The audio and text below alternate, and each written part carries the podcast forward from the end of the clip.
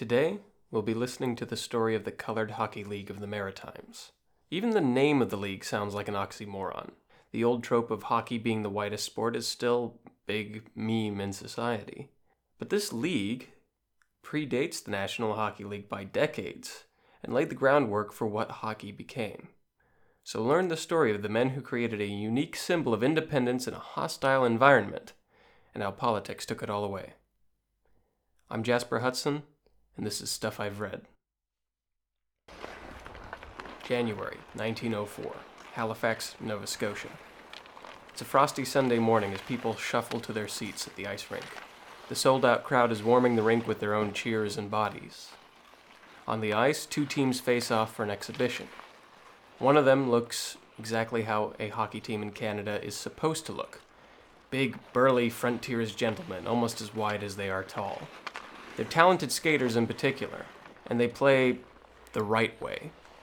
Slow, exacting, precise. The other team is different. For one thing, they're a bit smaller than their opponents. They play a fast-paced, loose style, almost looks chaotic. They aim to score goals on quick counterattacks. They don't seem to bother much with keeping possession. They don't mind getting physical, but they prefer speed to power. Also, every single one of them is black. This match was just one of several exhibitions between an established professional white team and an all-black charter member of the Colored Hockey League. And as happened a decent amount of the time, the black team won. That was kind of a big deal. White sports dominance was supposed to prove that they were the superior race. So when black people could beat white people, well, threw a big wrench in the whole racism thing. Didn't make it go away, of course, but it's better. Also, whenever that happened, the black team beat the white team, the white team would usually never play black team again. The logic was like, well, black people are bad at hockey. We know that. They have to be. If we got beat by them, we must be really bad. So we shouldn't play them anymore, because that's embarrassing. But that's stupid. The Colored Hockey League was full to the brim with talented athletes. A lot of them played baseball in the summer, and hockey was a means of staying in shape in the off-season. But exercise wasn't the reason why the league was started. The Colored Hockey League was founded for two distinct reasons, reasons which could be easily separated from one another, and you'd still probably have a solid basis for a league. But together, they formed a powerful and motivating idea. And they were ideas that the founders believed in powerfully. To understand those reasons, we need to understand the founders. Henry Sylvester Williams was born, uh, well, nobody's actually sure when he was born. He was either born in Barbados in eighteen sixty-seven or in Trinidad in eighteen sixty-nine. Either way, he would have been born a subject of the British Empire, and he was a black subject of the British Empire at a time when that empire was undergoing serious changes. By the time Williams was born, slavery had been banned for decades, but the old paternalistic and racist ideas that led to slavery were still very prominent. Mainstream science, religion, and culture believed that black people were not capable of intellectual pursuits or government. They were thought of to be some combination of genetically inferior, poorly trained, or cursed from their founding as a race, and as a consequence, shouldn't be viewed as equals. But those ideas were finally starting to be seriously challenged, as black intellectuals were able to articulate and explain what was so wrong and so demeaning about those concepts. The idea of a civilized black man was becoming more accepted, even if the belief was still in the superiority of Western culture, and that only by adopting Western culture could a black person gain value as a person. That's still a form of white supremacy. It was because of this begrudging recognition that black people were actually capable of reason and intellect that Williams was able to gain teaching certification in Trinidad at just the age of seventeen. He became one of the founding members of the teachers' union on the island, and he went on for just a few years teaching all manner of subjects, piano and singing and arithmetic and all those good things that uh, children need to learn. But something motivated him to leave his island and strike out into the unknown. Being influenced by several educated Trinidadians, he started to develop what we would probably now call race consciousness. The realization that black people were not treated well, and at least a general idea of what should be done to fix it. So, leaving for New York at about twenty-one years of age, he intended to use his capacity to learn and to study, to read the law. With that education, he could advocate for the rights of not just his fellow islanders on Trinidad, but all black people subject to the British Empire. Arriving in the U S, he got something that everyone gets when they move to New York City. Disappointment. Being an accomplished and educated teacher from Trinidad didn't buy much in the Big Apple. Instead of getting work as a teacher to pay his way through university, he got work as a shoe shine to pay his way through lunch. It didn't take long for him to realize this wasn't going anywhere. So he moved back to the British Empire, just this time up the Hudson. He headed for Canada. Halifax, to be specific. In Halifax, he found a law school willing to accept him, Dalhousie University, but he was one of the first black entrants to that law school. Also in Halifax, Williams found one of the most well-established and historic black communities in Canada. Many black people lived in a neighborhood just outside the city limits, called Africville. The story of Africville. In nineteen oh one, black people made up zero point two two percent of the Canadian population. Today, they make up about three point five percent. What happened in the past one hundred nineteen years? Immigration. Today, the majority of black Canadians can trace their heritage back to the Caribbean, not unlike Henry Sylvester Williams. This is a recent phenomenon in Canadian history. Until the nineteen sixty-two Immigration Act, hardly anybody from these countries were allowed in. Hardly anyone from anywhere was allowed in, in fact. So how did that tiny black population arrive in Canada before the loosening of immigration laws? Well, a handful were descended from slaves who were brought to Canada by those who had enslaved them. When slavery was banned in eighteen oh three, they were freed and found ways to survive in the Great White North. But released Canadian slaves was a tiny minority of an already very small minority of black people. Canada never had many enslaved people. Think about where there tended to be a lot of slaves back when that was still legal, in the West, and where their descendants are now. That would be places like the American South, Alabama, Georgia, states that still have huge black populations, and countries in the Caribbean like Jamaica and the Bahamas. What do those places all have in common? Long hot summers and humid weather. Long growing seasons. Great places to grow cash crops like cotton, sugar, tobacco. So, the opposite of Canada, a country which sometimes doesn't even have a summer. It's a short growing season and not all that great land for growing those kinds of uh, luxury items that demand huge prices.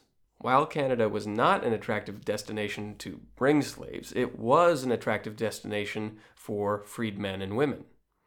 See, the British Empire banned slavery decades before America did. So if you were enslaved and you managed to escape, would you rather head to some place like New York, where there was a large black community, but a risk that you could be captured and returned under the Fugitive Slave Act?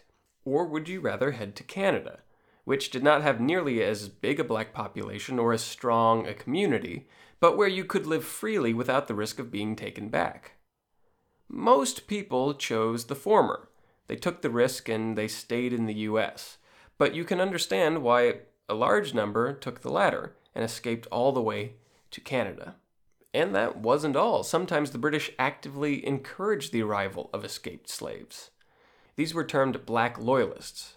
During the Revolutionary War and the War of eighteen twelve, the British tried to harm the American economy by offering amnesty to any slaves who left behind their captors and fought for the British, to later be settled in Canada. It was a risk that most slaves were unwilling or unable to make. What if the British reneged on the deal? What if I got caught while I was escaping? Do I really trust the British to follow through on everything that they're promising? Will I end up poor and broke in a new country where I don't know anybody? But for those who did take the risk, Freedom was the reward. But that freedom was relative. The black loyalists were promised land, and they received the worst and most unworkable land that could be found. Not to mention they were given less than promised.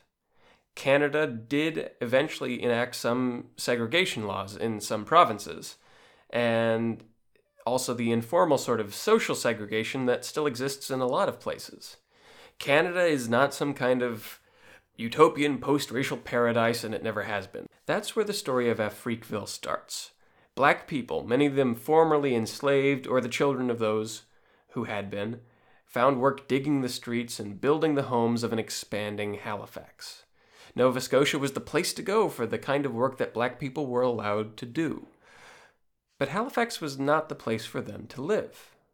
Instead, they were unwelcome in the place they'd helped to create, and founded their own community outside the city. Built around a small wooden Baptist church and a well, the place was halfway between a suburb and a shantytown, with small wooden houses that almost looked like they were about to topple over at any given time. They say winters were especially hard in Africville because the houses weren't insulated and they had holes in them. The town of Halifax didn't exactly ignore the neighborhood, though. For one thing, they charged them taxes, even though they were outside the city limits. The reasoning went, they were close enough to benefit from city services. However, the government didn't extend city services to the neighborhood because it was outside the city limits.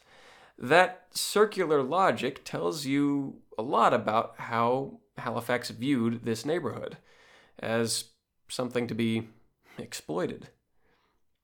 And it didn't stop there. Not only did the city deprive them of things like clean water and sewage disposal, but they also actively treated the area as an industrial park.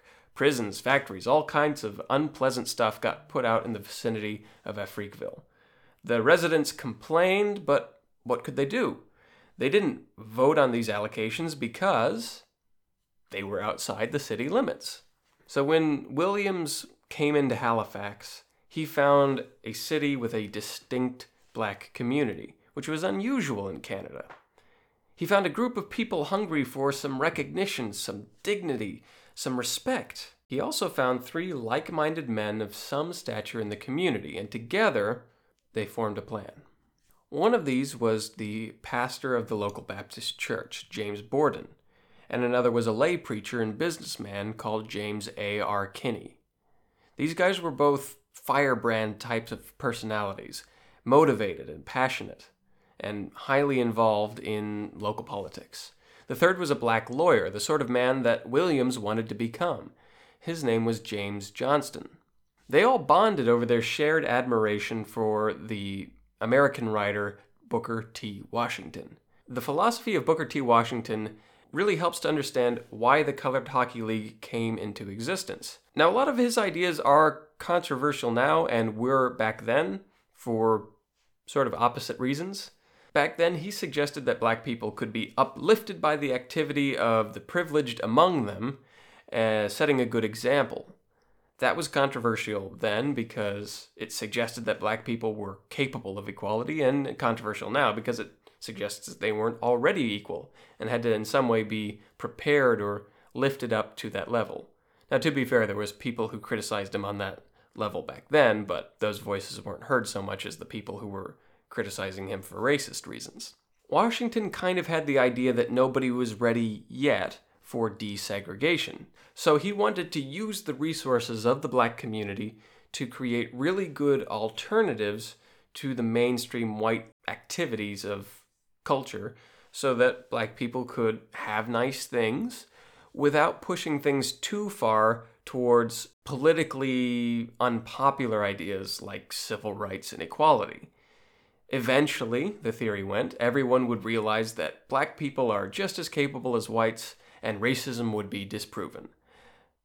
Mixed results, of course, came from that. I mean, most people nowadays would recognize that uh, LeBron James, a black man, is the best basketball player in the world, but that hasn't stopped those same people from occasionally having racist beliefs. So these four fellows up in Nova Scotia decided they would try to adapt this idea, create something for the black community that would serve as a symbol of their equality and in some areas even their superiority to what was going on in white culture at the time. Realizing that hockey was formalizing to the point that it had become both a cultural monolith and a profitable enterprise, they drafted the code for the Colored Hockey League and gave it a name that has not aged well. Williams leaves the story at this point. In eighteen ninety-five, he helped found the league and then left Canada to pursue the sort of ridiculously accomplished life that people used to live. He practiced law in London, he entered an interracial marriage, he advocated for the civil rights of black people in South Africa, he founded the Pan-African Conference, he returned to England to run for local office, becoming one of the first black elected officials in England before returning to Trinidad to practice law and dying at the ripe old age of forty-two. But back to the league. The rule book that they wrote was pretty sparse. The official rules stated very few actual penalties, infractions, or rules of any kind, really. It said that their only rule book was the Bible. And that brings us to the second reason for the founding of the league, although maybe we should actually call it the first. You recall that two of the founders were heavily involved in the local Baptist church, and that heavily informed their development of the league. See, each of the initial teams in the league were founded by churches, and rival churches would play each other on Sundays to encourage young black men to attend the games. Then, since they were already out and about and in their Sunday clothes, remember this was back when everybody dressed up for everything, you might as well come on into church. Now, exactly what the no rules except for the Bible means is pretty hazy. It seems like they didn't have a lot of official um, infractions like offsides and icing, which as a very casual hockey viewer I applaud because I don't really understand what those rules are supposed to do. This allowed the players to actually play a more freestyle. It sounds kind of uh, puritanical and restrictive, but it wasn't that at all. In fact, uh, the style of hockey played was really all out. Back then, mainstream hockey was very formal. It was a grinding kind of game, and it was played by guys who loved rules. I think it had a lot of strategic similarities with, like, rugby. The goal is more to wear down the opponent before you try and get in a goal, or try in rugby's case. The difference between the kind of hockey played by the Colored Hockey League and the kind that was played by the mainstream white leagues was kind of like the difference between um, square dance. Oh no, don't do square dancing. That's that's not original. There's got to be a better metaphor out there. Um, I'll think of something. Crowds actually responded better to the new, fresh style, as crowds often do. A lot of their games were sold out. Fans liked the physical style and the shots from all angles. They loved the fast, dangerous skating and the hard hits these created. They loved, okay, I thought of something. The white style of hockey was like Frank Sinatra, and the black style was like Cab Calloway. And if you're less than ninety, those uh, references might not mean much to you, but basically, yeah, the, the white style was very um, orderly and deliberate, and the black style was a little less uh, tight, a little uh, looser, and a lot more showman-y. Okay, that might not have made it any more clear, but that's what we're going with. This is really when hockey changed from that gentleman's game to what it is now, fast and a little more rough around the edges. The white players took a lot of notes in sort of play philosophy from their black counterparts. The league produced a lot of pioneers. The first recorded slap shot was by a C H L player. They think that he was probably one of those who played baseball in the uh, summertime, so that's kind of the same motion. In fact, some people actually call the black style of hockey baseball hockey, because they kind of came at it with a baseball playing style. And uh, one guy, his trademark was, ju- was just launching himself at people. They called it a flying check, just boom, jump off the skates, who cares? But one of the most influential individuals from the league was an unusual fellow by the rather typical name of Henry Franklin. Franklin was a goalie, and in many ways, the first modern goalie. Goalies before him were not that different from the other hockey players. They wore maybe a little bit more kit sometimes, and they stayed in front of the goal, of course. But that was the main difference. Their play style was still a lot like the other players, instead of being kind of a unique position. They stood there, they stood on their skates, and they tried not to take one into the teeth. Franklin was different. He loved to play goalie as if he wasn't getting paid unless he hurt himself. He flung himself every which way, he dove, he slapped. He had to be different because he stood at three foot six inches, one hundred six centimeters.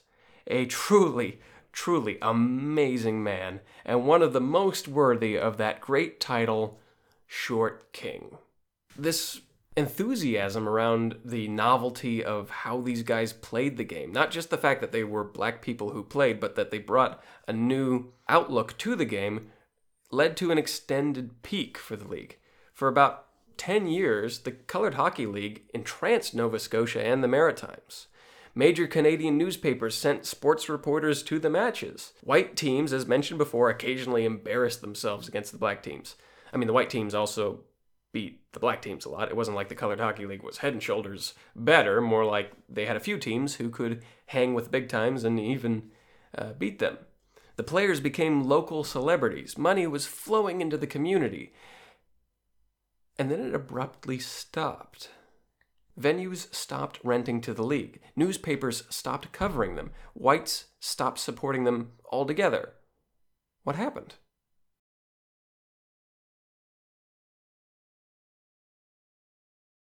So remember how we talked about Africville? How the residents felt like they had no power over what happened in their community because of the city government of Halifax?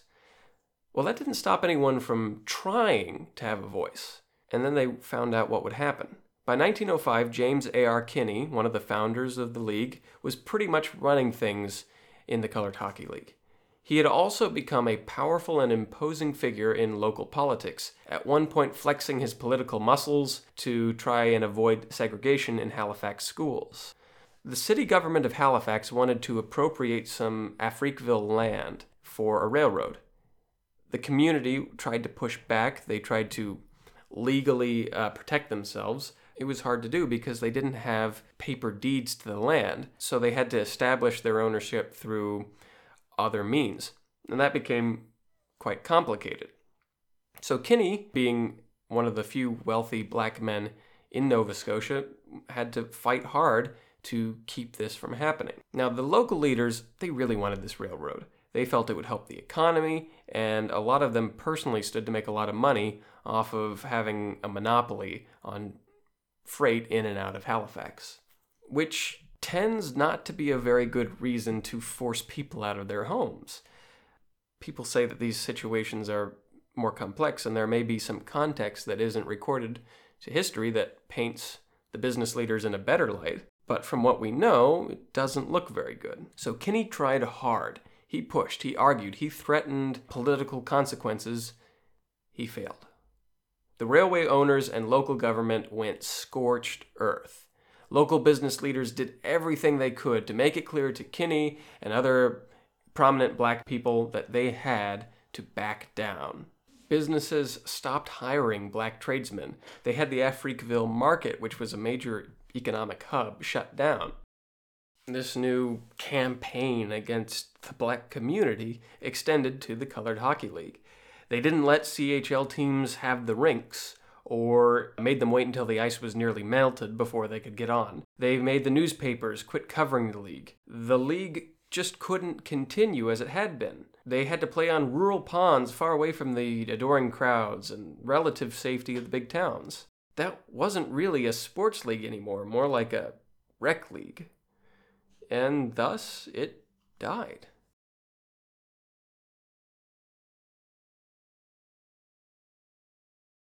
Whenever we talk about an unfortunate thing that happened in history, there's a temptation to think what could have been.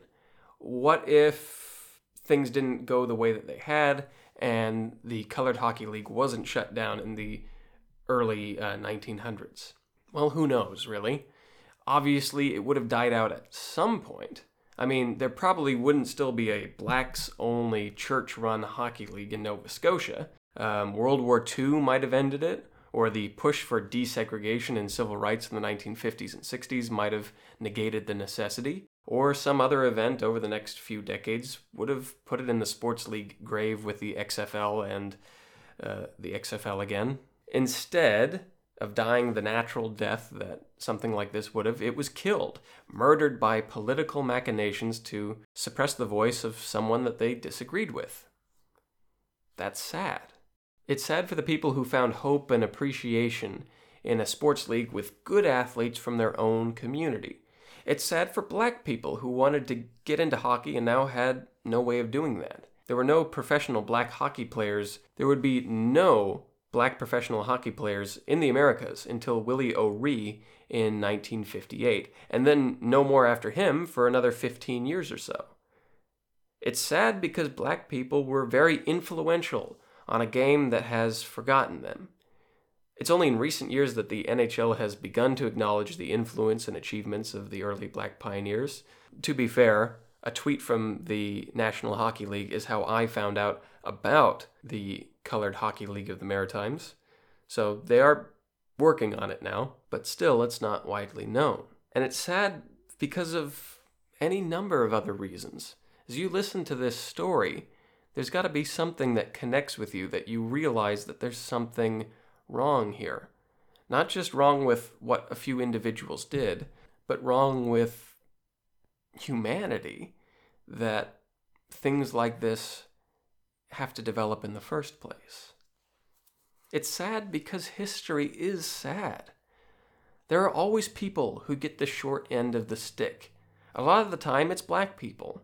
Sometimes it's indigenous people who, by the way, were the co-inventors of hockey. The Scots brought some of their own ideas too, and that combination kind of created the game as we know it now. The Scots, by the way, got the short end of the stick a lot of the time. And there's not a lot we can do about that right now. Black people have moved on. Hockey is not really part of the culture of black people in Canada anymore that much. You know, there certainly are black hockey fans in Canada, but um, yeah, it's not embedded in the culture uh, like it used to be. And that's not that important. Whether or not black people nowadays enjoy hockey doesn't matter. What does matter is that history is unfair, and that people got it got something taken away from them that they enjoyed because of something that somebody else wanted. And you have to recognize that these things have happened, and that they continue to have effects today, and we try to move forward with the knowledge that this is how people have been. We can't fix what happened, but we can try and make sure that with ourselves we don't do something like that now. And that's the story of the Colored Hockey League of the Maritimes. I hope you enjoyed listening to this story. So now we're going to go to some random thoughts. These are things that uh, occurred to me as I was writing the script for the episode, and either couldn't find a place for them or just didn't even try because didn't uh, fit. So firstly, I have to recognize that the single biggest source for this episode was a book called Black Ice, written by George and Darryl Foster. These guys are historians, they're brothers, and they uh, focus on um, black history and the history of hockey. So this is their wheelhouse to an extreme degree. It is a very good source if you want to find out more about uh, the context of the Colored Hockey League, and they also have like um, record of the teams and who won each year and some newspaper stuff, which is really interesting. If you want a copy, you can find it on Amazon Kindle store for five dollars, or you can buy a hard copy for nine hundred nineteen dollars. Um, I did not read that wrong. nine hundred nineteen U S dollars. I guess it must be out of print, and because it has that archival information, I, some people consider it like a, a collector's item? I don't know. It's cheaper to buy a Kindle reader and the book and like sixty more books and like a truffle and a medium-priced dog, like a low-end poodle or something. Anyway, the book itself is an excellent resource. It's also very weird. they're excellent researchers, these uh, the Fosties, and they clearly have a huge passion for the game of hockey and for how unfair and mistreated the people who were in the story were. The only thing is that they are not that good of writers. Um, you'll find like they'll use the same word from like one sentence to another, where typically you'd want to, you know, vary up your expressions a little bit. And they um, they tend to uh, like repeat ideas. Like within three paragraphs, they'll bring up some topic, and they'll bring it up as if it's new each time. So it kind of feels like they compiled together things that they'd written separately and compiled it together, and then didn't edit it to see that they hadn't uh, that they'd already mentioned that. Anyway, none of that's to take away from the book. It's just that, you know, some nonfiction writers are such good prose writers that they can overcome not having that much to actually say, or maybe some of their information is inaccurate, but you'd still like to read it because they're such good writers. This is basically the opposite of that, where the information is generally so good that you're willing to put up with a pretty imperfect writing style. You know, and it's not like these guys are completely, un- uh, like I said, they're very emotional. They're very, um, they're not, uh, they're very emotional about the topic, and so that might color some of the things that they say in a certain way, so you might get the feeling that they're not unbiased, and they're not unbiased. Uh, nobody is. But I would still say, if you like this kind of thing, if you like this story, definitely go ahead and read it. And, you know, like, they have this sort of, um, what do you call it? Like, an advocative style of writing. Um, but the opinions that they're expressing aren't that out there. Like, they say that the city of Halifax behaved in a racist way. Well, the city of Halifax currently admits that it behaved in a racist way, so that's not that um, controversial of a statement. And, um, you know, they, they capitalize the B in black when referring to the ethnicity, which is, um, you know, considered proper. The only thing is they do say Indians when they're referring to, like, to Indigenous Canadians, but I, I don't think that's, that doesn't seem to be, from what I've encountered, offensive, just kind of inaccurate and a little outdated. But anyway, oh yeah, and I didn't mention it in the flow of the episode because, um, well, it didn't really uh, work in thematically, and but I, I do feel like I need to mention it, is that uh, there were a number of Jamaicans in Canada before the immigration reforms of the nineteen sixties. They were called the Marooners, and a few of their descendants actually did play in the Colored Hockey League. They also have a pretty interesting history, but um, it's it's pretty complicated, and it goes back to um, some escaped, uh, formerly enslaved people who uh, helped the British against the Spanish in Jamaica in the sixteen hundreds. They were given independent land, and then they were, you know, told to uh, in in um, Jamaica, and then they were told to move to Nova Scotia. Uh, but a lot of them, uh, I think, later moved out of Canada, so there's not that many people left of that heritage in Canada. All right, this concludes Random Thoughts, and that concludes the episode. Thank you very much for listening. Stay tuned for next week. See ya. Bye.